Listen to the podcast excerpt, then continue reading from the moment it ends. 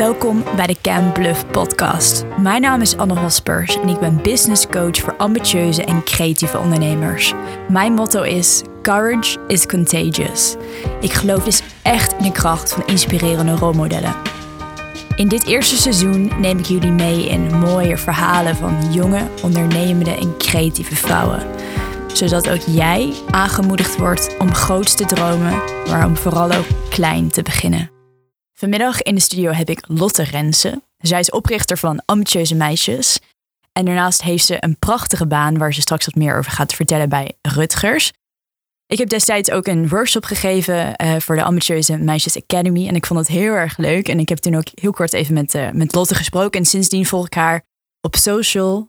Um, met heel veel plezier en bewondering. En ik vind haar een hele prachtige, sterke vrouw. En het is echt een eer om jou vandaag in de studio te hebben. Welkom Lotte. Nou, dankjewel. Wat een intro. Ja, ja.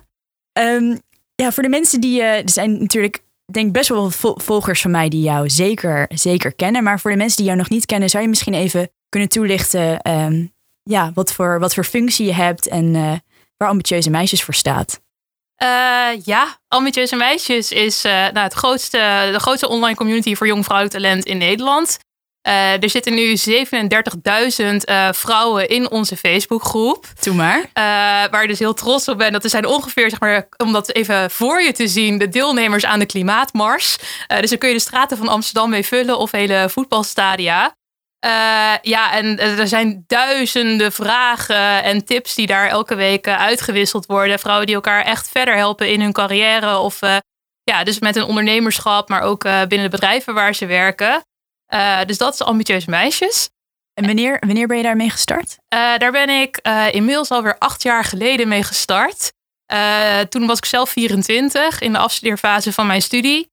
En toen merkte ik dus, ik kreeg op school te horen dat het heel belangrijk was om te bouwen aan je netwerk.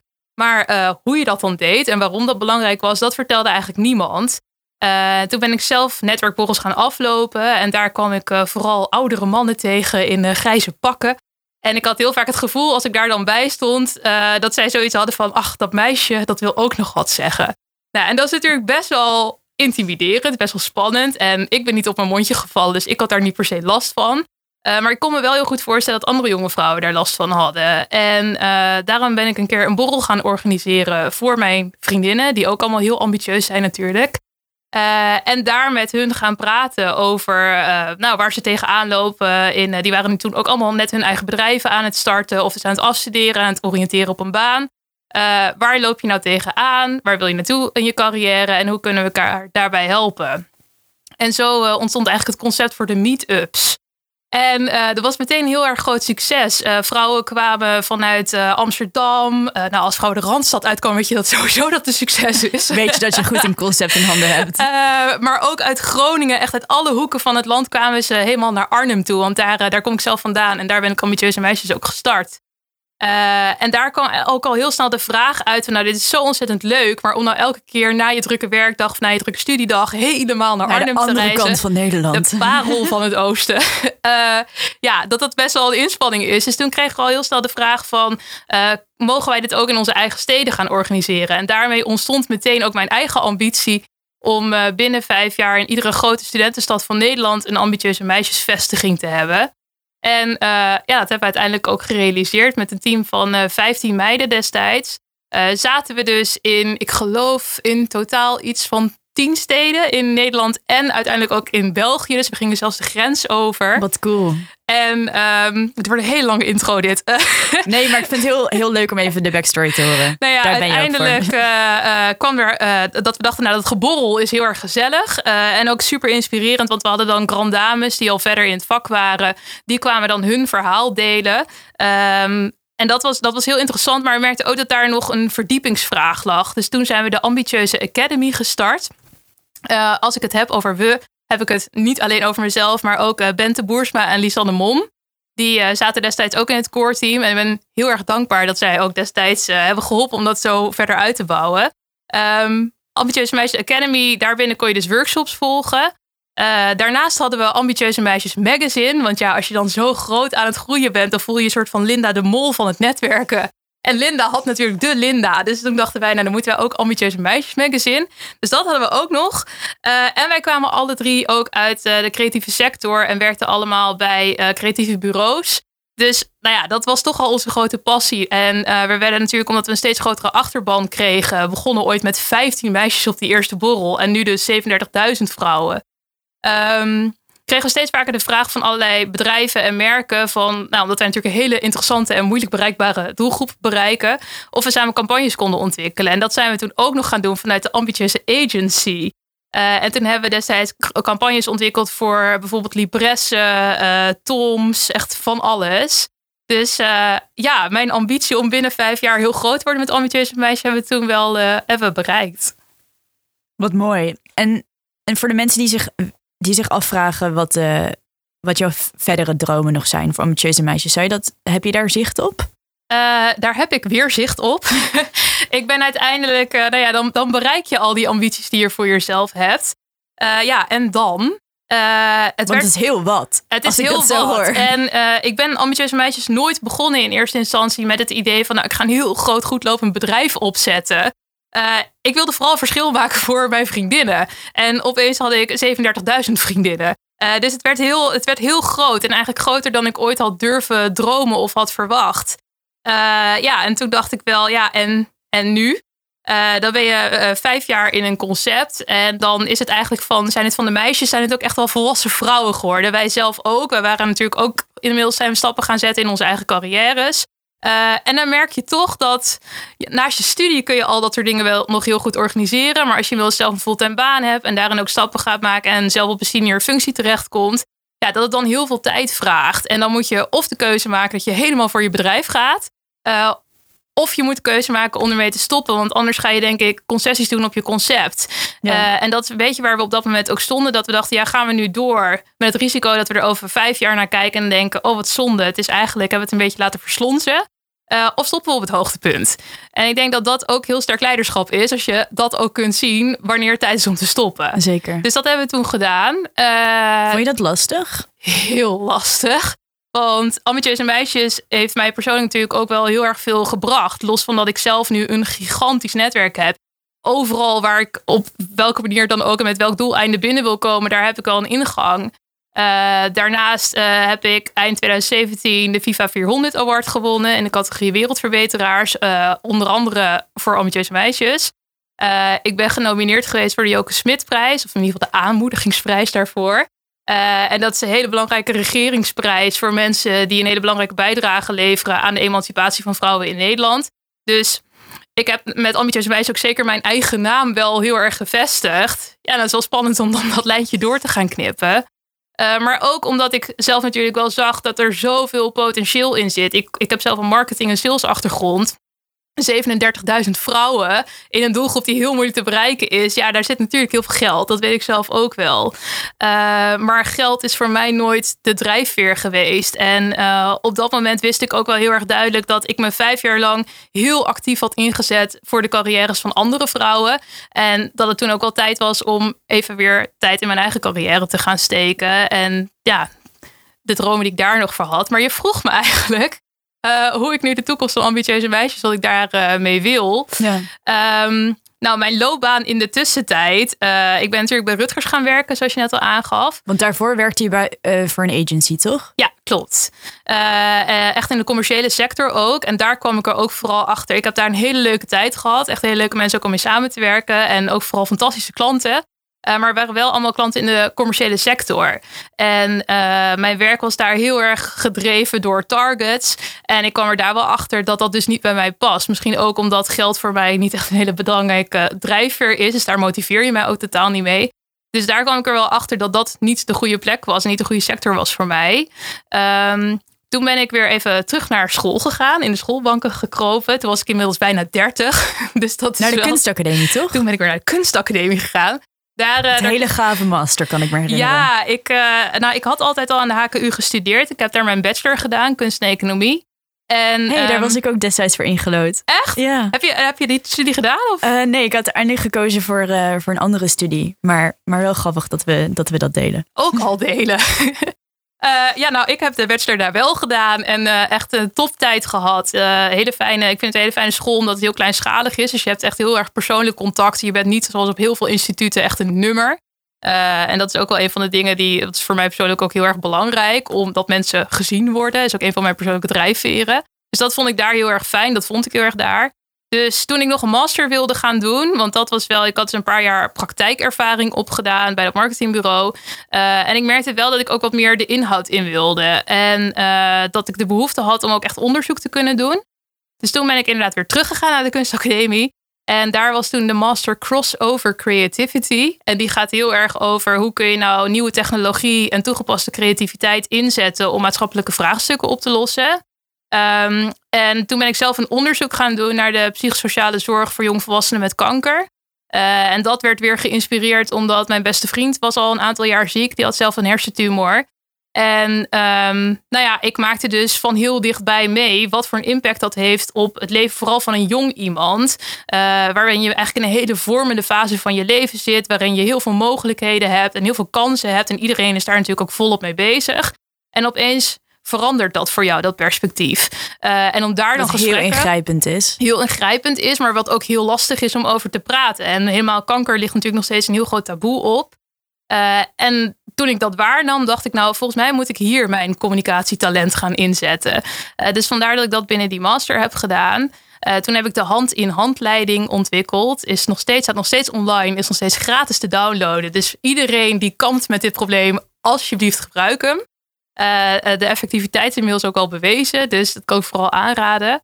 Uh, maar ja, dat ontwikkelen, dat heeft er uiteindelijk voor gezorgd dat ik wel vond dat, uh, nou ja, maatschappelijke vraagstukken, maar ook vooral de zorgsector, dat daar wel echt mijn grote passie naar uitgaat. En zo ben ik bij Rutgers terechtgekomen. Wat mooi eigenlijk. Het klinkt heel organisch hoe dat is gelopen. Ja, dat is terugkijkend heb ik dat sowieso. Ik, ik kan me ook nooit heel erg druk maken als ik geconfronteerd word met tegenslagen in mijn carrière omdat ik dus heel erg, ik heb sowieso heel veel veerkracht, denk ik. Maar ook omdat ik weet dat het altijd wel weer goed komt. En ik geloof heel sterk dat dingen altijd met een reden gebeuren. Dus ook dat dingen die je dan eerst in eerste instantie als een tegenslag uh, ziet. Zoals toen ik wegging bij dat marketingbureau. Uh, dat vond ik best wel heel erg lastig. was ook mijn eerste baan. Ik zat daar in een vast contract. En nou ja, dan ga je daar weg. En is dan toch misschien niet helemaal geworden wat je ervan gehoopt had. En dan ben je even heel erg onzeker van oké, wat wordt dan de volgende stap? Maar ik weet nu dat dat floot gewoon. Dat, dat gaat gewoon in elkaar over. Dus um, ja, daar ben ik op blijven vertrouwen. En dus ook zo, ik werd gevraagd of ik uh, bij Rutgers op gesprek wilde komen. En ik kende Rutgers, ik denk zoals mensen uh, van onze generatie, als ze het al kennen, uh, kennen dat ik dacht, dat is iets met seks. En uh, ik had natuurlijk net een jaar lang een onderzoek gedaan. Laten we praten. een jaar lang over kanker uh, gepraat. Nou, ik kan je vertellen, uh, word, word je niet populair mee op verjaardagen. Mensen praten daar echt niet graag over. Dus toen dacht ik, seks doet het vast beter. uh, ik ben zelf heel vrij opgevoed, gelukkig. Daar ben ik mijn ouders ook heel erg dankbaar voor. Dat bij ons altijd eigenlijk alles bespreekbaar was op dat gebied. Uh, dus ik dacht, nou, dat lijkt me heel interessant. En ook daar ligt een taboe op. En ik heb daar ook een grote passie voor om taboes te doorbreken. En dingen juist bespreekbaar te maken waar niemand het over wil hebben. Um, komt, dat, komt dat door die vrije opvoeding, denk je? Um, nou, ik denk dat ik, dat ik gewoon heel erg een fascinatie heb met uh, dat waar het schuurt. En inderdaad, eh, om, om dat, dat, te ontdekken, daar de vinger op te leggen en dan te gaan kijken, dus vanuit ook het communicatietalent wat ik heb, hoe ga ik ervoor zorgen dat mensen hier toch over gaan praten? Want het zijn vaak wel echt onderwerpen die zo belangrijk zijn. Uh, ik bedoel, zo'n ingrijpende ziekte. Ja, wat jij ook al zei, dat heeft zoveel impact op iemand. Maar een onderwerp als seks. Seks is je eerste, of nou niet je eerste, maar een van de eerste levensbehoeften. Uh, het, is, het is heel menselijk, het is heel normaal. En dat vind ik ook fantastisch aan dit werk. Dat ik kan er met iedereen over praten. Want iedereen begrijpt het, want iedereen doet het. Uh, de een kan het wel beter dan de ander. Maar in principe weet iedereen uh, waar het over gaat. Het is heel menselijk. Ja, en dat vind ik, dat vind ik heel leuk. Om daar, en of dat door mijn opvoeding komt. Ik heb geen idee. Ik weet wel dat, ik als kind altijd ook heel nieuwsgierig was uh, naar alles wat met seksualiteit te maken had. En dat als, als we naar de bibliotheek gingen, dat deden wij standaard op vrijdagavond. Uh, dat was denk ik heel erg ehm, verantwoord. dat mijn ouders vonden dat wij wel echt ook veel moesten lezen. Dat, dat vonden ze heel belangrijk. En dan gingen we, dat was een uitje, dan gingen we op vrijdagavond naar de biep. En dan mocht je een paar Ging jij de boeken uitzoeken. induiken? Dan dook ik wel de hoek in waar de seksboeken stonden. En eh, ja, die mocht ik dan ook gewoon mee naar huis nemen. En mijn ouders zeiden dan ook van nou, ga lekker lezen. En als je er vragen over hebt, dan, eh, dan horen we het wel weer. Dus ja, die, die interesse was er denk ik ook heel vroeg. Maar het was, ja, was heel normaal. En, En- en, toen op een gegeven moment, toen neem ik aan dat je die, die uitnodiging van Rutgers hebt geaccepteerd om op gesprek te gaan. En hoe, hoe ging dat vervolgens? Eh, ja, hoe ging dat vervolgens? Ehm, nou ja, ik werd daar uitgenodigd eh, om dus op gesprek te komen voor de functie van digital en online expert. En dat was voor hun ook een hele nieuwe functie. En dat vond ik heel erg leuk, want dat betekent vaak dat je daar zelf, dat je echt nog kunt gaan jobcraften. Een pionieren? Ja. Eh, dat betekende tegelijkertijd dat dat dus ook ging over innovatie. Eh, daar is niet altijd iedereen heel erg eh, enthousiast over. Ik heb ook een paar jaar in corporate innovatie gewerkt. Dat is eh, pittig. Innovatie betekent dat je dingen voor mensen gaat veranderen. Maar jij hield van wrijving, toch? ik hou van wrijving, want anders geen glans. Luidt het welbekende gezegde. Ehm, ja, dus daar zag ik zeker een uitdaging in. Helemaal omdat Rutgers bestaat dus al 50 jaar. Dat wist ik dus niet. Ehm, en, en er werken mensen die, die zitten daar ook echt al heel erg lang. Het is natuurlijk een kennisinstituut. Wij doen eh, onderzoek naar alles wat met seksualiteit te maken heeft. Dus eh, alle cijfers die je in de media terugziet, die gaat over seks, die komen vaak van ons. Ehm, daarnaast doen we pleitbezorging om te zorgen dat eh, aan seksualiteit gerelateerde zaken op de politieke agenda blijven staan. Dus het gaat dan over toegang tot anticonceptie, veilige abortus, heel actueel. Maar ook bijvoorbeeld partnerschapsverlof, dat soort dingen. Dus dat doen we. En dan doen we nog interventieontwikkeling. En dat zit vooral ook op de voorlichtingskant. Eh, en dan ontwikkelen we lespakketten voor eh, bijvoorbeeld hier in Nederland de basisscholen en de middelbare scholen. Eh, maar we werken inmiddels, Nederland is, eh, of het is echt een Nederlandse organisatie, maar we werken nu in 18 landen over de hele wereld. Wauw. Dus internationaal, Afrika, Azië, Zuid-Amerika, daar doen we ook nog heel veel internationale programma's met veel partners. En dus ook op het gebied van voorlichting vooral. Dus ehm, ik ben nu even, oh ja, innovatie. Eh, dat heel veel mensen die, als, als kenniswerker, eh, ja, dat, je vindt natuurlijk alles belangrijk wat er eh, gedaan wordt daar. En dat, is ook absoluut zo. Alles wat wij doen is ook heel erg belangrijk. Ehm, maar ja, voor mij betekent het wel dat mijn voornaamste opdracht is om Rutgers online beter zichtbaar te gaan maken. Vooral ook omdat we de doelstelling hebben om een jongere doelgroep aan te gaan spreken. Want wat ik al zei, ja, onze generatie eh, kent ons nog niet zo goed. Ik veer jou. Ja, ik ben trotse ambassadeur van de organisatie. Ehm, dus mijn, mijn uitdaging is vooral om daar verandering in te brengen. En daartoe natuurlijk ook online een hele slag te gaan maken. Eh, en, en daar ligt zeker een uitdaging. Maar ja, hoe communiceer je online? Mensen hebben online natuurlijk hele korte aandachtspannen. Dus je moet met heel weinig informatie je boodschap over kunnen brengen. En je kan je voorstellen dat dat in een onderzoeksinstituut... waar mensen heel veel rapporten schrijven... eh, ja, is dat nog wel eens lastig. Ehm, maar ja, ik, ik zie wel, ik zit er nu inmiddels bijna drie jaar. En dat eh, eh, je moet jezelf natuurlijk ook een beetje, ik heb een hekel aan het woord, bewijzen. Je moet laten zien wat je kan. En Waarom heb je een hekel aan dat woord? nou, omdat ik eh, vorig jaar heb ik eh, een burn-out gekregen. Eh, en daarin speelde mijn bewijsdrang eh, absoluut een rol. Dus iedere keer dat ik mezelf er nu op betrap dat ik zeg dat ik me ergens voor iets of voor iemand moet bewijzen, dan fluit ik mezelf heel erg snel terug. Want dat, dat, dat hoeft ten eerste helemaal niet, zie ik nu. En ehm, ja, ik denk dat dat is nu in ieder geval een alarmbel. Dus daarom heb ik daar een hekel aan. Maar eh, je hoeft jezelf ook niet te bewijzen, denk ik, om draagvlak te creëren. Want uiteindelijk gaat het ook helemaal niet over jou als persoon. Eh, het, het gaat om je kundigheid. En eh, nou ja, ik denk dat dat daar wel helemaal goed op komt. ook binnen de organisatie, dat ik mensen daar ook wel heel erg in meekrijg in mijn ideeën. En, en je, je, gaf, je gaf net aan dat, dat Rutgers ook internationaal actief is. En ik, ik volg je natuurlijk op social media en Mhm. heb ook gezien dat je ook naar, veel naar, eh, af, af en toe naar het buitenland bent geweest. Hoe, hoe is dat voor jou ook om een functie te hebben waar je ook de grenzen over gaat? Eh, nou, dat is- sluit wel heel erg aan bij mijn eh, ambitie die ik vroeger als klein meisje had. Ik droomde namelijk vroeger al van een internationale carrière. Alleen wilde ik toen nog heel graag ballerina worden. En ik denk als ieder klein meisje. En mijn grote droom was dat ik dan uiteindelijk in mijn carrière iedere avond op een ander internationaal podium zou staan en al het applaus in ontvangst zou nemen. Maar, maar dan zonder pirouette. Uh, met, zonder, maakt het maar niet uit. Als dat applaus er maar was. Misschien zat dat er dus toen ook al een beetje in. Um, uh, dat is nu inmiddels anders, maar vond ik toen nog heel belangrijk. Uh, en ja, daar droomde ik van. En daar heb ik ook heel hard naartoe gewerkt. Van mijn vijfde tot mijn dertiende. Uh, vijf dagen in de week naar balletlessen. Uh, alles moest daarvoor wijken. En toen deed ik auditie aan de dansacademie op mijn dertiende. En toen werd ik afgewezen. Want ik heb te stugge voeten en een slecht coördinatievermogen. Dus die droom die viel in duigen. Uh, maar de internationale ambitie daarmee niet. Uh, ik zat toen zelf op het VMBO. Ik heb daarna nog een MBO-opleiding gedaan, International Business. Uh, daarvoor ben ik toen ook naar het buitenland geweest om daar stage te lopen in New York. Dat was heel gaaf. Wauw. En cool. um, ja, ik, ik ben uiteindelijk HKU gaan doen omdat ik de, creatieve, de creatieve sector heel leuk vond en de, de kunsten. Uh, maar dus wel inmiddels wist dat ik zelf niet beschikte over een artistiek talent waar ik mijn geld mee ging verdienen. En toen dacht ik, nou dan is het toch fantastisch als ik dan met dat andere talent, uh, dat communicatietalent, als ik andere mensen kan gaan helpen om op dat podium te gaan komen en hun talent wel te vermarkten. Dus zo ben ik dat uiteindelijk gaan doen. Uh, en ook weer met allerlei internationale ambities uh, afgestudeerd. Voor mij was het fantastisch toen ik bij Rutgers terecht kwam. En um, ik denk dat ik net nou, wat zal het geweest zijn, een, een goede anderhalve maand binnen was. En uh, op dat moment werd Trump verkozen in Amerika.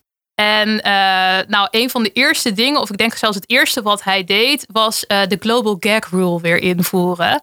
En dat is een beleid, ja, als ik het simpel uit wil leggen, wat eigenlijk bepaalt dat organisaties die in ontwikkelingslanden toegang tot veilige abortus verlenen, die krijgen dan geen subsidies meer. dus die kunnen hun werk niet meer uitvoeren. Um, nou, nu kun je natuurlijk voor of tegen abortus zijn, maar wat er gebeurt is dat uh, organisaties die toegang geven tot veilige abortus, die geven heel vaak ook toegang tot anticonceptie. Dus ja, als de toegang wegvalt tot anticonceptie, raken vrouwen helaas ongewenst zwanger. En een vrouw die een abortus wil, die gaat sowieso zorgen dat zij die abortus krijgt. En dan wordt het dus vaak een onveilige abortus. En nou, het 22 miljoen vrouwen zijn dat ieder jaar die dat uh, ondergaan. Dat is afschuwelijk, want heel veel vrouwen overleven dat niet. Uh, ik lees echt de meest verschrikkelijke verhalen daarover. Dat heel veel meisjes en vrouwen bijvoorbeeld een fles Ajax leeg drinken. Omdat ze dan dus via via horen dat dat jou helpt om een abortus uh, te krijgen. Of een hele strip penicilline in één keer slikken en cola drinken. want dan krijg je een abortus. Nou, je kan je voorstellen wat de effecten daar wel van zijn. dus dat is verschrikkelijk. Dus uh, toen was Lilianne Ploemen was onze minister van ontwikkelingssamenwerking. En die heeft eigenlijk meteen um, uh, She Decides opgericht. Als tegenbeweging, als tegenreactie. Uh, om dus ook voor te zorgen dat die miljoenen die wegvielen, dat die weer gecompenseerd gingen worden. Dus dat die vrouwen gewoon wel ja, hun recht op toegang tot veilige zorg, dat dat in stand bleef. Oh, ik had helemaal niet door dat dat, dat best wel een, een zeg maar nieuwe organisatie was. Ja, dat is, uh, ja, Chili Sites is in januari 2017 is het dan uh, opgericht. Nou, wat ik zei, ik was net anderhalve maand binnen bij Rutgers. Ik was net afgestudeerd ook van mijn master. Ik had wel wat er werkervaring. Uh, en toen weet ik nog dat ik op kantoor kwam s ochtends en dat mijn manager mij een hokje insleurde en zei: We moeten binnen één dag moet er een donatieplatform online staan. Het is een opdracht van de minister. Make it work. Nou, dat was voor mij echt uh, aan de ene kant verlammend. Iets doen in de, in opdracht van de minister. Dat is heel gaaf. Uh, maar ook heel spannend. En helemaal als het ook gaat over zoveel geld wat je wil gaan ophalen. Uh, maar dat hebben we toen met ons team. Zo'n belangrijk doel ook. Zo'n belangrijk doel. Uh, zo mooi om daar een bijdrage aan te mogen leveren. En uh, ja, dat, dat ben ik dus toen gaan doen. Ik ben er projectleider van geworden. en dat ben ik nu nog steeds. En uh, hele trotse projectleider ook. Omdat we dus in dat eerste jaar hadden we een half miljoen al op aan publieke donaties. Uh, en daarmee, we hebben één organisatie uiteindelijk geselecteerd waar dat geld naartoe is gegaan in Kenia. Uh, en dat, die organisatie had het geld ook heel erg hard nodig. Want ja, doordat hun funding wegviel, moesten ze echt eigenlijk iedereen ontslaan. En de dame met wie ik toen daar contact had, nou, die was opeens van uh, receptioniste tot aan consultant. Die was alles in die organisatie. Uh, en doordat wij dat half miljoen daar naartoe hebben kunnen overmaken, hebben zij nu inmiddels 33.000 meisjes en vrouwen toch toegang tot zorg kunnen verlenen. Dus uh, ja, die hoeven gelukkig geen Ajax te drinken. Dat is ja, heel, heel fantastisch en heel belangrijk. Wauw. Ja. En, en in deze, deze podcast zijn er meerdere interviewees die het hebben gehad over, over een burn-out. En ik geloof ook heel erg dat het heel belangrijk is om daar ook even over, verder over door te praten. Ehm, zou, je, zou je misschien kunnen, kunnen vertellen over um, wat, het, wat, het, wat het met je heeft gedaan? Want je, je zit natuurlijk midden in een super mooi, uh, mooie carrière. Wat, wat, he, ja, wat, wat heeft het met je gedaan? Uh, ja, heel erg veel. Ik, uh, nou ja, ik denk dat het heeft in ieder geval wat, wat ik er bijzonder aan vind, is dat ik door deze burn-out eigenlijk heb ervaren uh, waar ik zelf aan werk. Ik, ik werk natuurlijk iedere dag heel erg hard aan dat uh, vrouwen zelf kunnen beschikken over hun lichaam, er zelf keuzes over kunnen maken. En nu heb ik het afgelopen jaar ervaren wat het dus met iemand doet op het moment dat je niet meer uh, de keuzes kunt maken over je lichaam, simpelweg omdat je lichaam niet meer wil. En wat dat ook met jou doet, met je plek in de maatschappij. Ik was op dat moment uh, 30. En ja, dat is toch echt een leeftijd waarop iedereen eigenlijk gewoon super lekker lijkt te gaan. lijkt. lijkt te gaan op Instagram. ja, en dan opeens doe je niet meer mee. En dan zit je thuis op de bank ja, dat, dat, dat doet wel wat met je. Het is voor mij, denk ik, ook een hele mooie les in de nederigheid geweest. Ik, uh, nou ja, ik kreeg natuurlijk ook met ambitieuze meisjes. Heb ik heel veel podium gehad. Uh, heel veel interviews gegeven. Allerlei nominaties gehad. Prijzen gewonnen. soms was het een beetje de grote Lotte show wat dat betreft. En ja, dan opeens dan kun je helemaal niks meer. En zit die fantastische vrouw van de wereld zit op de bank thuis. En je wereld wordt opeens heel erg klein. En je wordt heel erg geconfronteerd met jezelf. Dus wat dat betreft is het voor mij uh, persoonlijk wel echt een uh, jaar well spent geweest. Ik denk dat ik. Uh, weet niet of ik het nu al te vroeg vind om heel cliché te zeggen dat mijn burn-out een groot cadeau was. Maar ja, het heeft, het heeft me heel erg veel gebracht. En ik ben nu tussen aanhalingstekens blij dat het me ook in deze fase van mijn carrière juist is gebeurd omdat ik nog heel lang mag werken, dankzij de Nederlandse regering. En um, ja, ik, ga, ik sta nu wel heel anders in mijn carrière. Wat, wat, ik me, wat ik me afvraag is, je zei van ik ben super blij dat het gebeurd is in deze fase. Hoe groot acht je de kans uh, dat het nog een keer gebeurt?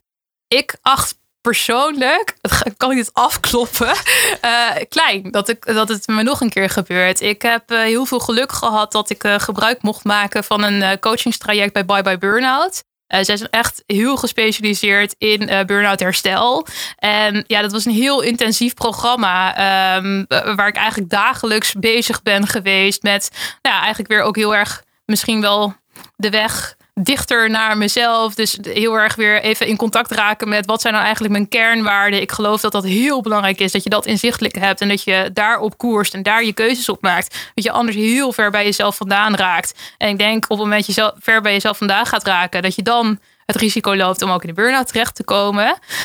Um, Terwijl je wel werk had wat heel erg bij je paste, toch? Als je ja, kijkt nou, naar dat, je dat vond ik ook heel bijzonder. Dat er mensen waren die, die tegen mij zeiden van oh, dan moet het wel iets in je privéleven uh, zijn. Uh, wat ik al vertelde, dat uh, projectwerk aan heb gewerkt in het Radboud. Mijn beste vriend is tijdens mijn afstuderen is hij toen ook overleden.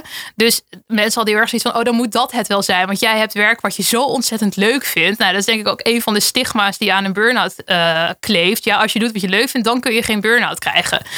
ook als je doet wat je fantastisch vindt, zoals ik, kun je dus nog steeds een burn-out krijgen.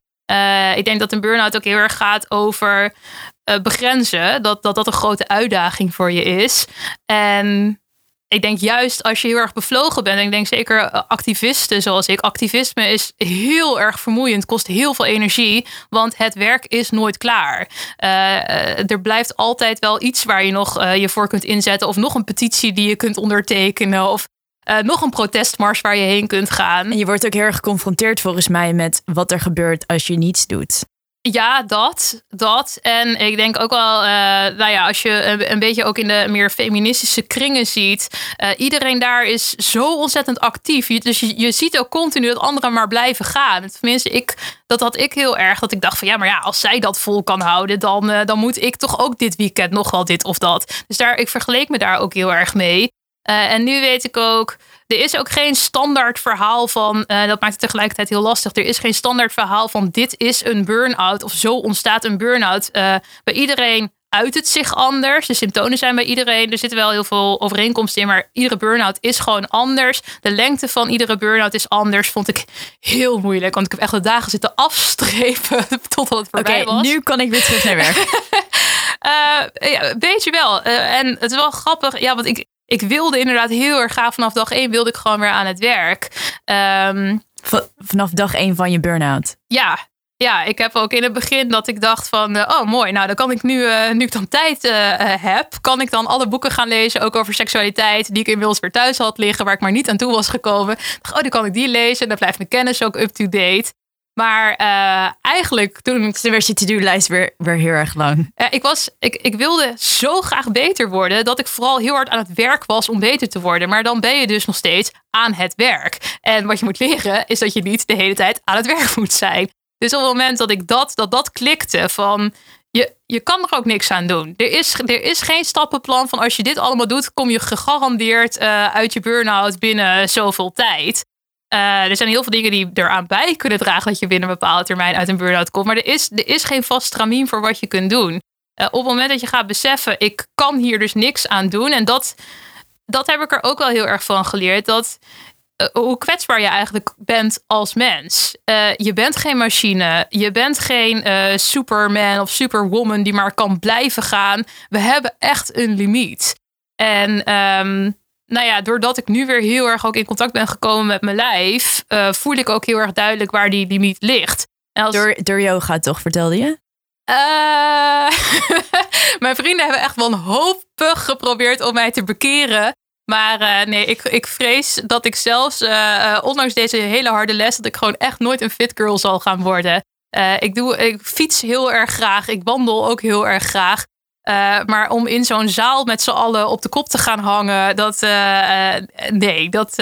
dus jij, jij vindt je rust op, op een andere manier? alleen zijn is voor mij ook heel erg belangrijk, heb ik gemerkt. Ik ben behoorlijk extravert. Dat moet denk ik ook wel als je zoveel aan het netwerken bent als ik. Maar um, ik moet ook tijd hebben om op te laden. En stilte is voor mij heel erg belangrijk. Op weg hier naartoe heb ik zelfs in de trein nog even zitten mediteren.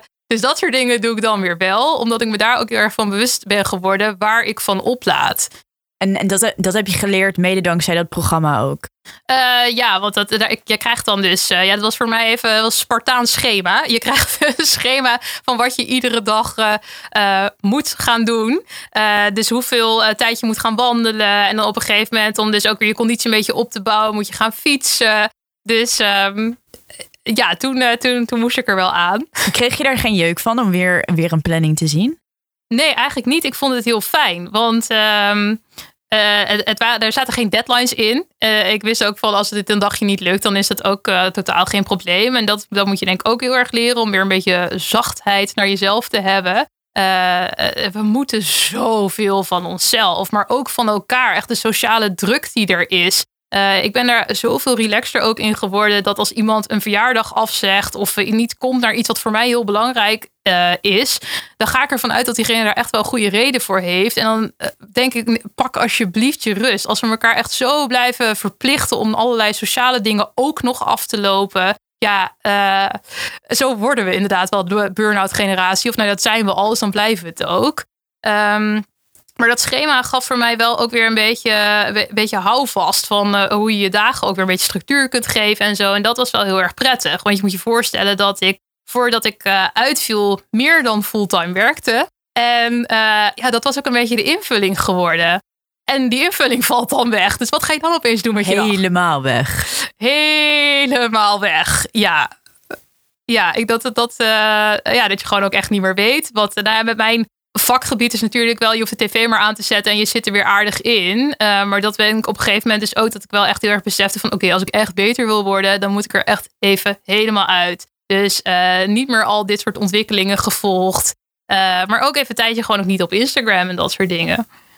En met een tijdje bedoel je weken of eh, een paar uur? Maanden. Wauw, indrukwekkend. ja, ik, of ik het een tweede keer zou doen, uh, zou kunnen. Nee, dan kan je, dat, als je dat wil, dan, dan kun je dat. Als je begrijpt wat de impact daarvan is. Ik denk dat dat heel belangrijk is dat we met z'n allen het in perspectief blijven zien wat social media nou precies is. Um, ja, dat. Vind ik een hele mooie conclusie. en wat, wat, wat ik wat nog leuk vind om even, even aan te kaarten is dat je hebt natuurlijk Lotte voor en, en na de burn-out. Hoe, en jullie hebben als amateurse meisjes hebben jullie uh, heel lang een bepaalde slogan gehad. Hoe kijk jij nu, nu terug op, op jouw eigen definitie van, uh, van succes na de burn-out? Ja, ik weet waar jij op doelt. Onze uh, payoff was heel lang succesvol gelukkig. En dat ging toevallig wel over hoe vind je nou de balans tussen je zakelijke succes en je privé geluk. Uh, wat eigenlijk al, dat het, feit dat daaruit is eigenlijk ambitieus meisje ook helemaal ontstaan. Dat was toen al een struggle. Terwijl toen was ik pas 24 en in de afstuderen van, of in de afstudeerfase van mijn studie. Uh, ik, ik kon me dus ook echt niet voorstellen dat ik een burn-out had gekregen. Want ik dacht, hoe kan dit? Ik ben uh, het ambitieuze meisje. Als iemand het toch zou moeten weten, dan ben ik het wel. Uh, Deed dat pijn? Um, nou, ik denk dat je wel even bang bent om een soort van gezichtsverlies te leiden. Want je bent jarenlang een filosofie aan het prediken naar iedereen. En dan opeens blijkt je het zelf toch ook niet helemaal voor elkaar te hebben. Uh, dus ja, pijn niet. Ik denk dat ik me eerder ook wel echt een beetje heb geschaamd daarvoor. Um, maar ik heb me zo ontzettend gesteund gevoeld in die hele periode door de mensen om me heen. En er ook echt wel achter gekomen dat er zijn online duizenden mensen die mij volgen. Maar wat zegt dat? Uh, het gaat uiteindelijk om dat groepje. Het is, er zijn nog echt. Uh, ik heb 15 beste vrienden. Dat schijnt niet te kunnen, maar ik heb ze toch echt. Daar gaat het om. En, en om mijn familie. En en daar heb ik geen moment het gevoel van gekregen dat ik ook maar enigszins had gefaald. Of nee, dat. Uh, dus over die schaamte heb ik me ook wel echt heen gezet inmiddels. Daarom praat ik er nu ook hier over. Ook omdat ook dit weer een taboe is waarvan ik denk dat moet echt doorbroken worden. Ik merk echt dat uh, sinds ik er ook open over ben, dat er zoveel mensen zijn die naar mij toe komen van ja, niet vertellen, maar ik heb het eigenlijk ook. Of ik heb het gehad. Dat ik denk, nou, waarom doen we hier toch met z'n allen zo geheimzinnig over? Als nou, alleen al 15% van de vrouwen heeft op dit moment uh, of al een burn-out gehad of kampt ermee. Het is zo'n groot probleem. Als, als ik die 15%, als je dat kijkt op een ambitieuze meisjescommunity, uh, dan, dan hebben we het al over ruim 6000 vrouwen in die community die er dus mee kampen. Dus ik vind ook met zo'n grote achterban dat ik een bepaalde verantwoordelijkheid heb om daar ook wel uh, me over uit te spreken. En ik denk ook dat um, een burn-out niet alleen een probleem is dat het is niet alleen een probleem ook van degene die een burn-out krijgt. Een burn-out op dit moment is een probleem van ons allemaal. Want er zijn zoveel mensen die uitvallen. Um, tuurlijk, wij als millennials zijn de burn-out generatie. Ik vind ook echt uh, even zelfkritisch dat we echt wel zelf daar ook dingen niet heel goed in doen. Wat ik al zei, vooral ook social media zijn we echt in doorgeschoten. Um, maar burn-out is ook een uh, verantwoordelijkheid van werkgevers.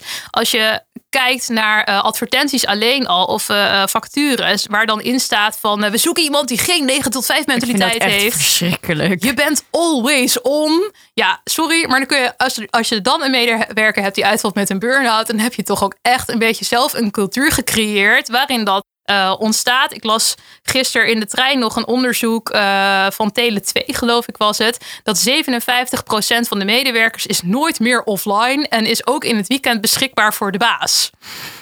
Ja, dan hebben we toch echt met z'n allen een uh, heel ja, maar waarom ook? Ja, dingen kunnen heel, heel erg veel dingen kunnen echt nog wel een dag wachten of zes uur wachten. Dat is, maar dat is echt bizar dat we met elkaar dat allemaal hebben gecreëerd. Ja, we hebben werken al met z'n allen veel te belangrijk gemaakt. En ik denk dat dat ook echt een ding is van onze generatie. Dat Ehm, nou, wij waren natuurlijk ook de generatie die opgroeide in een tijd waarin alles kon. We hadden alle mogelijkheden. Uh, uh, onze uh, studiefinancieringen was toen nog een stuk voordeliger. was een veel beter stelsel. Er zat veel minder druk op. Je kan iedereen bereiken via het internet. Ja, wij hadden alle mogelijkheden. Dus ja, dan, is, dan, dan wordt er ook wel verwacht dat je dat dus waar gaat maken. En, um... en iedereen ook ook laat zien wat voor een leuk leven je allemaal hebt. Nou, iedereen laat het zien. Je ziet iedereen om je heen gaat super hard. Uh, middelbare scholieren wordt al ingeprent dat je dan al moet bezig zijn met je cv-building. Uh, ga vrijwilligerswerk doen in je tussenjaar, want dat staat zo goed op je cv dat je vrijwilligerswerk. Als je voor een ander ook. Ja, heel veel voor. Ja, nou ja, iets voor een ander doen vind ik niet per se slecht. Maar mogen we ook nog een beetje leven? En juist in die fase vind ik dat. Uh, studenten, man, er ligt nu. Ja, voor een ander bedoel ik zeg maar CV-beelding, omdat dat, dat, dat is dan uh, goed, zeg maar, voor de werkgever. Terwijl je misschien zelf niet daar het meeste zin in hebt. Nee, terwijl ik, terwijl ik ook denk, mensen die, die net afstuderen of zo, die er heel erg mee zitten van, oh god, uh, en nu? Ik vind het heel grappig dat studenten altijd zeggen in de laatste fase van de studie, nou nu gaat het echte leven straks beginnen. En dan denk ik, nou, dat was al begonnen toen je hier binnenkwam. Um, God, ik kan zo afdwalen als ik wil in dit gesprek. Nee, heerlijk. ik maar... heb ooit een uh, onderzoek gedaan. Uh, was toen destijds ook voor mijn bachelor voor het afstuderen. En uh, toen ben ik op het Fashion Institute of Technology in New York geweest. En daar waren ze destijds al heel erg mee bezig. Van ja, het leven begint dus niet als jij uh, afstudeert. Je, ook als student heb jij al een maatschappelijke functie. Dus die school die deed allerlei projecten binnen hun lokale community. Om studenten daar dus al te leren van hoe je dus in samenwerking met die community uh, sociale impact kunt maken. En ja, zie, nu ben ik afgedwaald. Nu weet ik niet meer welk punt ik wilde maken. We, maar we, had, ja, we hadden het dus over uh, de burn-out generatie. En dat je zelfs ook als je middelbaar scholier bent al je CV-building moet doen. Oh ja, ik weet alweer waar ik naartoe wil. En dan studeer je af en dan denk je, oh god, nou, nu moet het gaan gebeuren. Uh, of in ieder geval, meestal niet meteen naar de middelbare school voor veel mensen, maar in ieder geval naar een MBO of een HBO-opleiding. Ja, dan moet je aan die baan gaan beginnen. Nou, wat ga je dan doen? Want nu komt toch het moment supreme waar je naartoe hebt gewerkt. Maar ook volgens mij, en, en dat is ook een van de redenen waarom ik destijds mijn eigen bedrijf ben begonnen, uh, Camp Bluff, is. En, en er wordt wel, wordt wel steeds meer aandacht aan gegeven, maar dat er in mijn ogen niet genoeg tijd wordt besteed aan. Maar wat zijn jouw kernwaarden? Wat vind je belangrijk? Voor wat voor organisatie zou je graag willen werken? Hoe kan je nieuwe ervaringen opdoen waardoor dat gat heel groot voelt tussen je studie en het werkleven? Nou ja, ik denk dat dat natuurlijk wel ook de, tijd dat ik afstudeerde, uh, het toenmalige kabinet lag ook het accent heel erg op van we zijn een kenniseconomie en het ging helemaal niet meer over wie ben jij nou eigenlijk zelf als persoon en wat is jouw toegevoegde waarde in de wereld om jou heen, maar uh, wat gaat je doen en wat gaat ons dat opleveren? Dus eh, het ging ook helemaal niet meer om wie ben je, maar wat doe je. En ik denk dat dat is een beetje het probleem is ook van onze generatie. Dat daar, we ontlenen echt onze identiteit aan ons werk. En nu denk je misschien, je bent van ambitieuze meisjes. Ja, uh, ja, dat kan ik alleen maar onderstrepen. Dat, dat, dat ik ben ook heel erg zo geweest. Nu niet meer. Door mijn burn-out helemaal niet meer. Ik besef nu heel goed wie ik ben. Uh, ik vind mezelf een heel leuk mens. Breng heel graag heel veel tijd mee door. En ook met de mensen dus om mij heen. Dat ook hele leuke mensen zijn. En ik heb ook, ik heb ook werk. Dat is ook een onderdeel van mijn leven. Maar dat is niet meer, het is niet meer alles. Ik ben niet mijn werk. Ik ben niet wat ik doe. Dat is een best wel een grote verandering. Ja, hele grote verandering. Ja. Wij hadden, wij hadden ook even een voor, voorgesprek. Voor de mensen die die voelen van, oh, ik, ik ben iemand die misschien gevoelig kan zijn voor burn-out. Wat voor, heb jij misschien praktische tips voor die mensen om te zorgen dat ze niet tien maanden thuis hoeven te zitten? Um, nou, ik zou allereerst willen zeggen, op het moment dat je dit al gaat denken, van oh, volgens mij ben ik hier gevoelig voor, of oh, ik herken me wel enigszins in verhalen van mensen die een burn-out hebben gehad. Neem dit alsjeblieft heel erg serieus. Dit is echt al een mega grote alarmbel. Ik weet namelijk dat ik die fase ook wel had. Uh, dat ik mensen sprak die een burn-out hadden gehad. En dat ik me heel erg afvroeg hoe dat nou voelt als je dat randje overgaat. Nou, als je dat gaat afvragen, dan zit je dus al op dat randje. Um, het, is wel, het is zo ontzettend moeilijk als je zo vol altijd uh, ervoor bent gegaan om jezelf dan af te remmen. Uh, je, bent dan al zo op topsnelheid dat ik, dat ik vraag, me afvraag of dat nog kan. Of je nog op die rem kan trappen. Of dat je eigenlijk alleen nog maar uit bocht kunt vliegen. Um, Maar goed, ik ben dus ook niet echt de, de burn-out expert. En ik zou dus vooral mensen aanraden om op de site van Bye Bye Burnout te kijken. Uh, waar wel heel erg veel tips staat. Van wat kun je nou nog doen, ook in het kader van stresspreventie. Maar uh, mijn voornaamste tip zou dus vooral persoonlijk zijn. Als je dit al denkt, ga er wat mee doen. Want dan, uh, je denkt dit niet voor niks. Neem jezelf echt heel erg serieus. En, en voor de mensen die niet op het randje zitten, maar heel veel, ja, veel stress ervaren? Um, nou, ik denk dat het heel goed is om dan te onderzoeken waar die stress precies vandaan komt. Dus er zijn natuurlijk meerdere componenten. Misschien heb je een hele stressvolle baan. Uh, dan zou ik kijken van waar, dat, waar die stress dan dus vandaan komt. Of dat je daar heel erg veel uren werkt, uh, wat niet goed voor je is. Of dat je misschien gewoon niet op je plek zit bij die organisatie. Dat je gewoon eigenlijk stiekem je werk niet zo leuk vindt. Daar krijg je ook echt gigantisch veel stress van. Um, of komt het misschien dus omdat je een uh, veel te uitgebreide sociale agenda hebt? Uh, probeer je allerlei mensen altijd maar te pleasen? Moet je dat misschien wat minder gaan doen? Uh, moet je vriendengroep wat minder groot? is het ook helemaal prima als je twee keer in de week gaat sporten in plaats van vijf? wees een beetje mild voor jezelf. En dat vind ik wel leuk om, om door, door te gaan op de, de vraag van Nadia. Zij, was, zij zat in de aflevering vorige week. En zij, zij gaf aan van, ah, hey, ik wat grappig dat, dat Lotte volgende week in de podcast komt. Uh, want ik heb haar ooit ontmoet. Dat, dat, dat jullie samen bij de European Council waren. En dat jullie uh, een, een hotelkamer volgens mij uh, deelden. En toen zei ze van, ja, Lotte vond ik zo'n bijna imponerende, sterke vrouw. Iemand die heel erg indruk op mij achter had gelaten. En ze zei van, ja, dat ze jou ook volgde op social. Op een gegeven moment ook voorbij zag komen dat je in je burn-out zat. En ze vroeg zich af van, jij kon, kwam toen op mij heel erg sterk over. En ze zei van ja, ik ken mensen die een burn-out hebben gehad, die, die zijn zachter geworden op een bepaalde manier. Of, en hoe jij daar uh, tegenaan kijkt. En dan heb ik vervolgens nog een vervolgvraag voor je. Oké, um, ja, ik denk dat ik zeker zachter ben geworden. Uh, ik denk dat ik nou, ik denk dat als je een jonge vrouw bent in het begin van je carrière, dat dat zo'n lastige fase, uh, waarin je bijna ook wel gedwongen wordt, heel vaak, om je sterker voor te doen dan dat je daadwerkelijk bent. Of uh, dat je het gevoel hebt dat je misschien moet doen dat je veel meer kennis hebt dan dat je daadwerkelijk hebt. Uh, maar op het moment dat je daaraan gaat toegeven, dan ga je dus eigenlijk heel erg een masker opzetten. Uh, en raak je dus heel erg ver bij jezelf verwijderd. En ik denk dat je dan, doordat je dat contact met echt je, je core verliest, uh, dat je daarmee ook je zachtheid verliest. En uh, ja, dat, dat heb ik absoluut, heb ik, die, die, die struggle heb ik heel erg ervaren in de eerste jaren van mijn carrière. zeker toen ik ook in de marketing en de sales zat, waar je natuurlijk ook gewoon echt, wat ik al zei, harde targets, wereld. ja, hele harde wereld. waar je gewoon echt moet verkopen ja, dat, dat is voor mij wel de hele lastige periode geweest. Maar het was voor mij wat dat betreft misschien ook een soort van bevrijding op het moment dat ik die burn-out kreeg. Want toen dacht ik, oh, dan kan ik dit nu eindelijk loslaten. Want nu weet iedereen dat bij Lotte Renze is het dus ook niet allemaal uh, één grote stijgende lijn naar succes. En, en wat bedoel je met dit allemaal loslaten?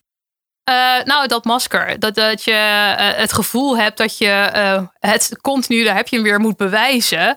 en ik heb natuurlijk, kijk, ik vond het fantastisch dat ik heel veel geïnterviewd werd, dat ik prijzen uitgereikt werd. Maar het geeft ook heel veel druk, kan ik je vertellen, als je aan alle kanten het voorbeeld voor je generatie wordt genoemd ja, dat, dat geeft ook wel heel veel druk. Wat naast een voorbeeld voor mijn generatie, wat ik denk met de dingen die ik heb gedaan tot nu toe, dat ik dat ook absoluut wel, dat die titel wel echt verdien. Um, ben ik ook maar gewoon een jonge vrouw die ook haar weg zoekt in het leven en daarin ook echt niet altijd weet uh, wat ik moet doen of wat het antwoord is op bepaalde dingen. Uh, en, en, daarom, dat, dat wilde ik straks ook zeggen, van voor jonge mensen die afstuderen en die aan hun baan gaan beginnen, uh, ga vooral gewoon doen. Want het kan zo verlammend voelen als je dan de echte wereld in moet en het moet gaan laten zien. Ga gewoon beginnen, ga wat doen. Je leert dus ook, net zoals ik, heel erg veel van uh, niet op de goede plek zitten. Want dan kom je daar in ieder geval wel achter dat dat het niet voor je is. Nou, dan, dan kom je alweer veel dichter in de richting wat het wel is. Um, onze generatie, ik geloof dat millennials gemiddeld drie jaar ergens op de werkvloer zitten en dan weer verder gaan. Dus de baan of die. Korter. Heel vaak veel korter. drie jaar is het maximum, denk ik.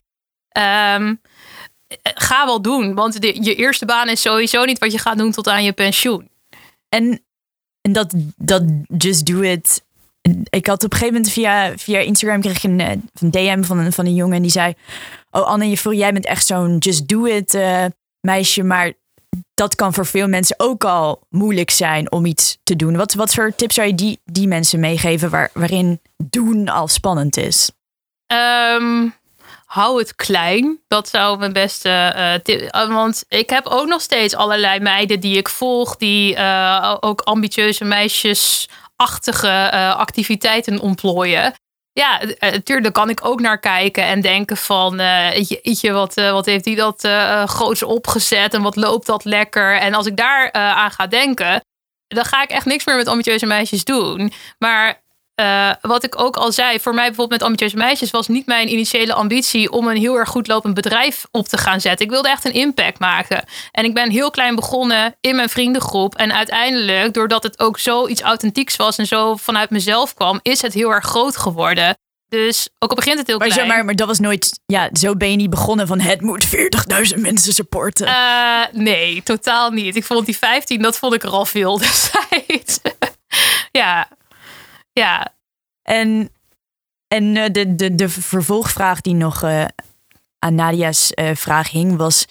Zij vroeg zich af, zie jij dat er... Ik moet eens kijken of ik het goed kan formuleren. Zie jij dat er zachtheid is in sterk zijn en sterk zijn in zacht zijn? Zie, zie, je, zie je dat het een en het ander zit? Of dat, het, dat, het, dat ze eigenlijk los van elkaar staan, die twee dingen? Die twee eigenschappen?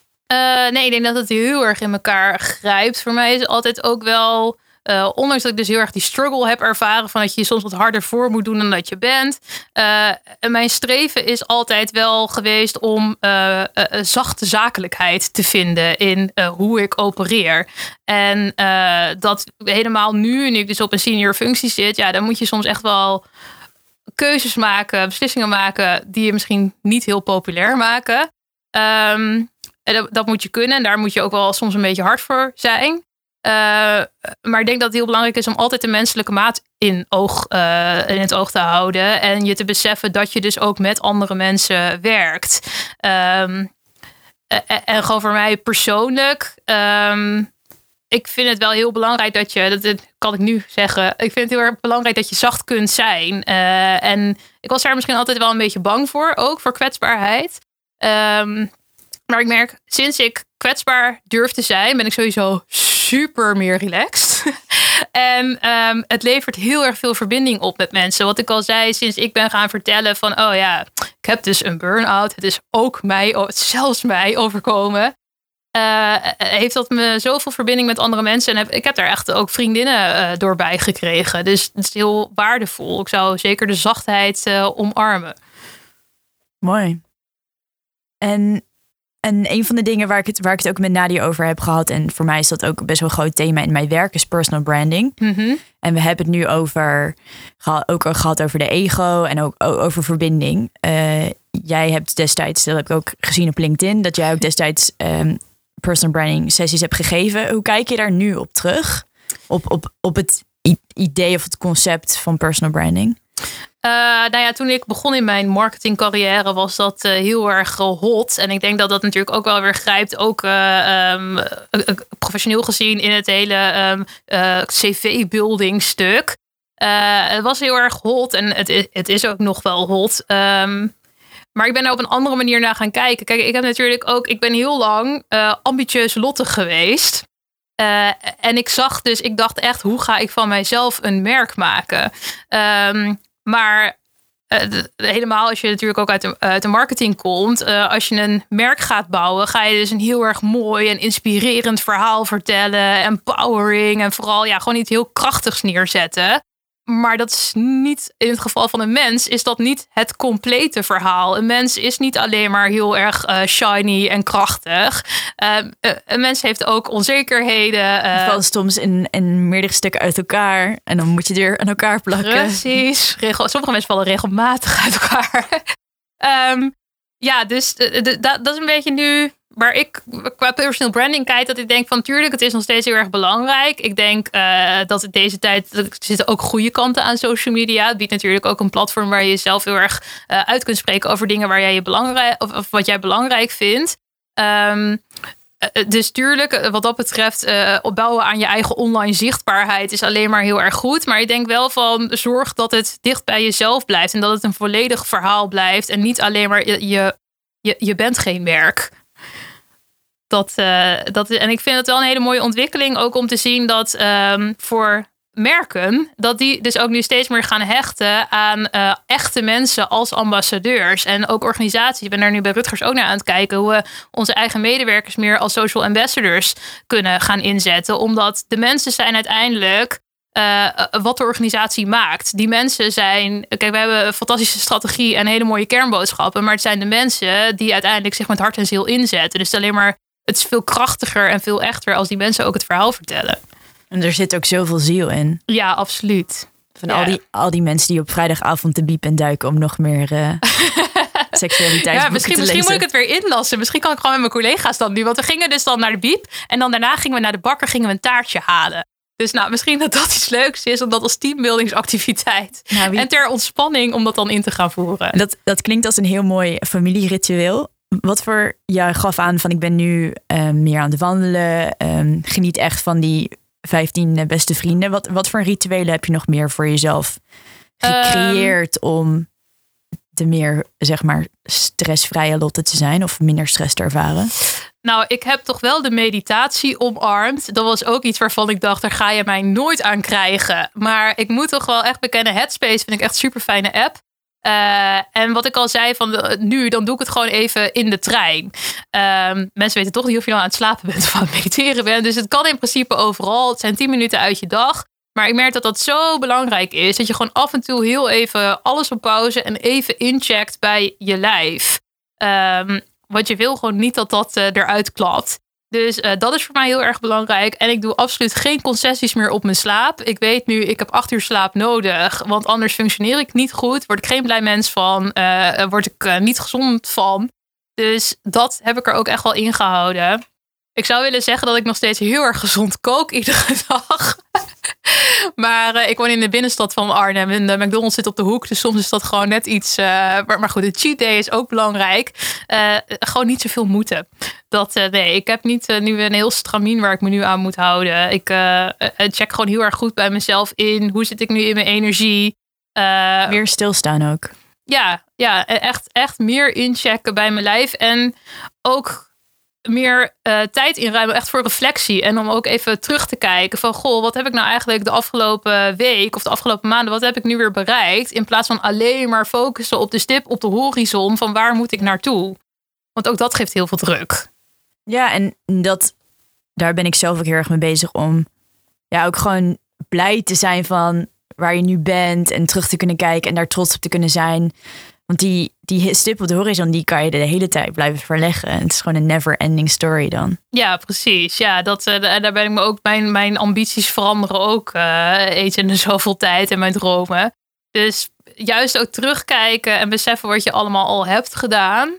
Uh, en vaak is de impact van wat je doet, denk ik, al heel veel groter dan dat je daadwerkelijk dat, dat je bewust van bent. Dus ik denk dat het heel belangrijk is om daar af en toe gewoon ook echt even goed bij stil te staan. En ook te vragen aan de mensen om je heen hoe zij dat zien. Want dat was ook al in de tijd uh, dat ik dus thuis zat. Dat ik zoveel lieve kaarten heb gekregen van mensen. Of ja, dat het opeens heel erg dat er heel veel energie naar me terugkwam. En dat mensen zich ook heel erg open gingen uitspreken over nou, met hoeveel bewondering ze eigenlijk altijd naar me hadden gekeken. En toen leerde ik ook weer even op een goede manier om naar mezelf te kijken door de ogen van anderen. En dan krijg je toch ook al heel veel meer waardering voor jezelf. Dus mooi. En voordat we begonnen, toen zei je van ja, ik heb, ik heb notities gemaakt van, uh, van nog wat leuke tips. Heb je, om, uh, om de podcast mee af te sluiten, heb jij nog. Uh... Ja, ik moet ook nog tegen je vertellen, wat, wat dat was je eerste vraag. En ik ben daar na deze hele lange uitweiding helemaal niet op teruggekomen wat ik nou nog met ambitieuze meisjes wilde gaan doen. Ja, laten we, laten we dat vooral ook nog even in deze podcast opnemen. Yes. Wil, wil je dat eerst of eerst mijn tips? Eerst tips en de afsluiten vind ik wel leuk, yes. wat je dromen nog zijn. Yes. Uh, de tips. Uh, nou ja, een beetje in het verlengde van dit verhaal. Ik heb uh, vorige week op Netflix de aflevering waar Bream Brown in zit. Of ja, de, de show van Bream Brown, The Call to Courage, heb ik gekeken. En dat heeft echt heel erg veel indruk op me gemaakt. En ik zou zeker iedereen aanraden om dat te gaan kijken. Het gaat dus heel erg ook over het omarmen van je kwetsbaarheid en waarom dat belangrijk is. Maar het gaat ook heel erg over waarom kwetsbaarheid binnen organisaties heel erg belangrijk is. En waarom het heel erg belangrijk is dat je een cultuur creëert waarin mensen ook juist mogen falen. Omdat zonder falen is er ook geen innovatie. Uh, innovatie is natuurlijk een proces, dat weet jij ook, waarin juist ook falen en erachter komen dat je prototype niet fantastisch is. Daar moet juist heel veel ruimte voor zijn. Um, maar ook dat ja, dat, dat mensen kwetsbaar en open durven zijn. Want dat is ook nodig voor de creatieve ruimte. Dus dat, dat, de lerende organisatie. Ja, dus ik vond dat echt, uh, nou niet alleen voor alle ambitieuze meisjes en jongens, maar ook uh, voor de bestuurders denk ik, oh, dit is wel echt, dit zou ik zeker even kijken. Um, Verder, mijn persoonlijke eh, Netflix uh, all-time favorite is de documentaire Seeing Allred. Die gaat over uh, mensenrechtenactiviste Gloria Allred, of ja, advocaten is ze. En zij is echt een icoon geweest ook in de uh, MeToo-movement. zij heeft heel veel zaken gedaan, onder andere van de vrouwen tegen Bill Cosby. en die vrouw heeft zo'n enorme bevlogenheid van er, voor de vak en ook vooral vanuit echt een hele intrinsieke motivatie. Dus dat vond ik echt heel erg inspirerend. Cool. Uh, ja, wat kan ik uh, verder nog uh, aanraden? Ja ik, ik, ja, ik zit zo allemaal in de seksboeken en zo. en wat ik echt ook een fantastisch boek vind. Het gaat niet alleen maar over seks. Het gaat ook juist heel erg over intimiteit. En ook dus je eigen relatie tot je lichaam. is het boek Soms is liefde dit van Daan Borrel. heb ik inmiddels denk ik al twee keer gelezen. wat ik heel leuk vind is dat er ook heel veel onderzoek van Rutgers in staat. Uh, dus dat ook op die manier dat dat weer geïmplementeerd wordt. Uh, maar echt een prachtig verhaal. Dus dat zou ik ook zeker aan iedereen uh, aan willen raden. En tot slot, het boek Zeik niet zo. Ik denk dat heel veel mensen het inmiddels ja, wel kennen. Ja, die vind ik heel leuk. Oh, dit werkt zo relativerend. Ik vind het zo belangrijk dat heel veel jonge meiden vooral dat boek gaan lezen. Ja, gaaf. En om af te sluiten met jouw droom nog voor ambitieuze meisjes. Want we hebben nu inderdaad begin een beetje de backstory gehoord van ja, begon met 15, nu is het een gigantische community online. Je hebt het op een gegeven moment ook Academy en magazine, et cetera, stopgezet. Maar wat, wat zou je er nog graag mee willen? Ja, uh, nou ja, ik, ik, ben nog steeds heel erg trots ook op uh, wat we hebben neergezet. En ook vooral wat daar uiteindelijk uit is voortgekomen. Ik denk dat ambitieuze meisjes voor heel veel meisjes het laatste duwtje is geweest om te besluiten om uh, eindelijk die vervelende banen op te zeggen. En te gaan zoeken naar die baan die je toch echt heel erg leuk vindt. of om hun eigen bedrijf op te gaan starten. Uh, maar wat ik heel erg merkte, die, die Academy, dat was natuurlijk fantastisch dat we daar meisjes allerlei, uh, dat we daar heel erg een kennisoverdracht deden. Maar waar ik achter kwam is dat je kunt die meisjes wel empoweren en helemaal, uh, um, ik wil heel veel Engelse termen gebruiken, equippen, uitrusten voor het werkveld. Maar dat klimaat, daar moet je dus eigenlijk, het, weet je, je kan die meisjes wel dat, daarin sturen, maar er is nog zoveel op de Nederlandse werkvloer wat aandacht behoeft alleen al bijvoorbeeld de burn-out-epidemie. Uh, wat ik net al zei, 15% van alle vrouwen die daarmee te, te maken krijgt. Um, ook een burn-out kost een werkgever gemiddeld 120.000 euro per werknemer.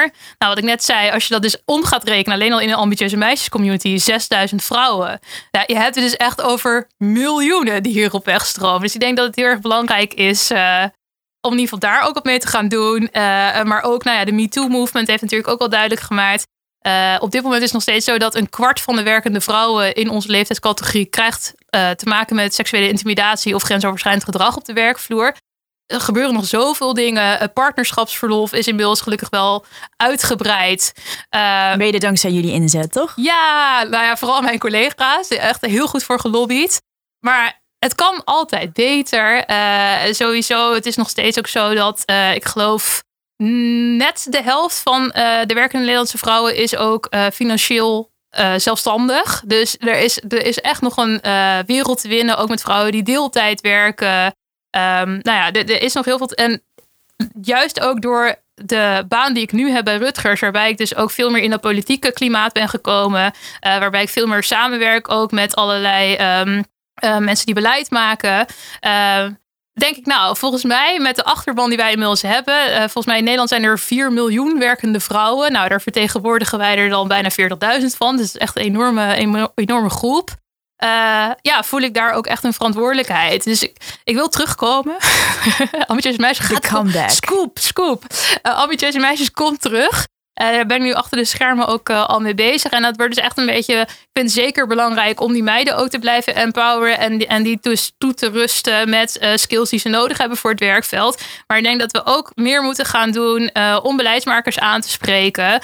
en ook zeker om in gesprek te gaan met werkgevers. Ik denk dat, er, ik denk dat werkgevers natuurlijk de beste bedoelingen hebben. Iedereen wil goed werkgeverschap bieden. Um, maar dat er ook nog heel veel onduidelijkheid is over ja, die millennials. We horen vooral dat ze heel erg lastig zijn. Um, maar ja, hoe, ben je, hoe bied je nou goed werkgeverschap voor millennials en vrouwelijke millennials? En hoe zorg je dat ze ook, dat je niet alleen aantrekt, maar je ze ook binnenhoudt? Nou, uh, daar heb ik, op dit moment ben ik bezig met een aantal oplossingen daarvoor. En uh, nou, later dat jaar, of dit jaar, komt daar, uh, komt daar nog op terug. Ik ben heel benieuwd, Lotte. Ja, het gaat in ieder geval wel. Ik ben wel van plan om het echt weer opnieuw uit te vinden. Uh, want dat is voor mij ook destijds wel een van de redenen geweest dat ik. Met er, het bedoel je ambitieuze meisjes? Met ambitieuze meisjes, ja. Uh, dat of is goed wel... werkgeverschap. nee, nee, ambitieuze meisjes. Uh, daar wilde ik mee stoppen omdat, nou, wat ik al zei, er kwamen steeds meer meiden bij die ongeveer hetzelfde gingen doen. iedereen is natuurlijk wel, doet het net iets anders of richt zich net op een net iets andere doelgroep. Maar, je bedoelt met een vergelijkbare community? Uh, ja, met een vergelijkbaar concept, met ook een academy, dat soort dingen. En wat ik me eigenlijk al heel erg lang besef, en nu meer dan ooit tevoren, dat al je werktijd is ook levenstijd. En ik vind mijn levenstijd te kort en te kostbaar om meer van hetzelfde te gaan doen. Dus uh, wel grappig, in het begin van Ambitieuze Meisjes uh, kon ik daar verschrikkelijk druk om maken. Dat er andere meiden waren die een beetje hetzelfde gingen doen. En had ik het gevoel dat we gekopieerd werden. Nu denk ik, nou fantastisch dat dat er is. Want uiteindelijk werken we met z'n allen aan hetzelfde. Dezelfde missie. Ja, we werken allemaal aan de emancipatie van Nederlandse vrouwen. Uh, allemaal aan meer gendergelijkheid. Dus dat is fantastisch. ik hoop dat wij daar met onze Academy ook nog steeds een bijdrage aan kunnen blijven leveren. maar daarnaast denk ik door nou ja, de kennis en de kunde die ik inmiddels verworven heb heb, ook in mijn eigen carrière en de ambities die ik ook zelf heb op pleitbezorging. Uh, nou ja, dat, daar, dat de ambitieuze meisjes daar een hele mooie ontwikkeling in kan gaan doormaken. En uh, dat we ook op een andere manier nog uh, ja, een bijdrage gaan leveren op meer vrouwen op de arbeidsmarkt en op betere invloedrijke functies op de arbeidsmarkt. Dus komt helemaal goed met de emancipatienota, minister. Ik vind het een mooie afsluiter, Lotte. Vind ik ook. Voor, voor, de, voor de mensen die, die graag willen willen volgen ja, wat, wat de verdere ontwikkelingen zullen willen zijn. Waar, waar ben jij te vinden online? Uh, ja, waar niet? Ik ben inmiddels ook online weer helemaal terug. Uh, ja, je kunt me volgen op Instagram. Uh, je kunt me toevoegen op LinkedIn. Ehm, ja, je kunt je uiteraard aanmelden als je dat nog niet hebt gedaan. Maar ik kan me dat bijna niet meer voorstellen dat er nog vrouwen zijn die dat niet hebben gedaan. Maar je Volgens mij zijn er nog een paar. een paar. Nou, die paar die luisteren nu, die nog niet inzitten. Je kan je natuurlijk aanmelden voor de ambitieuze meisjes community. En moet je per se een meisje zijn? Uh, oh ja, je moet wel in ieder geval je, jezelf identificeren als vrouw. Um, maar verder, ja, eh, het meisjes uh, zit vooral in dat je dus in de beginfase van je carrière, dus meer een knipoog, je bent in de beginfase van je carrière. Dus als je al verder bent, dan mag je zeker ook bij de community, maar dan zul je wellicht wat minder aansluiting vinden in de vragen en de tips die uitgewisseld uh, worden. Maar in ieder geval, als je je identificeert als vrouw, ben je van harte welkom. Nou Lotte, hartstikke bedankt voor dit, voor dit mooie interview en ook voor, je, voor je openheid over over je burn-out. Ja, ik denk dat dit het meest eh, open en uh, kwetsbare interview is dat ik ooit heb gegeven. Yes, dus daar sta ik een voor. mooi begin van de comeback. Yes. Woehoe. Dankjewel. Dankjewel. Dank voor het luisteren naar de Camp Bluff podcast. Mijn naam is Anne Hospers en ik ben business coach voor ambitieuze en creatieve ondernemers. In dit eerste podcastseizoen neem ik jullie mee in bijzondere verhalen van jonge, ondernemende en creatieve vrouwen je kunt je natuurlijk abonneren op deze podcast, updates volgen via mijn Instagram, CamBluff. En het is natuurlijk hartstikke leuk als je deelt dat je, deze podcast luistert en met vrienden en kennissen. Dan kan je de hashtag gebruiken CampBluffPodcast. Tot volgende week dinsdagavond wanneer de volgende aflevering live gaat. Fijne week en vergeet niet, courage is contagious.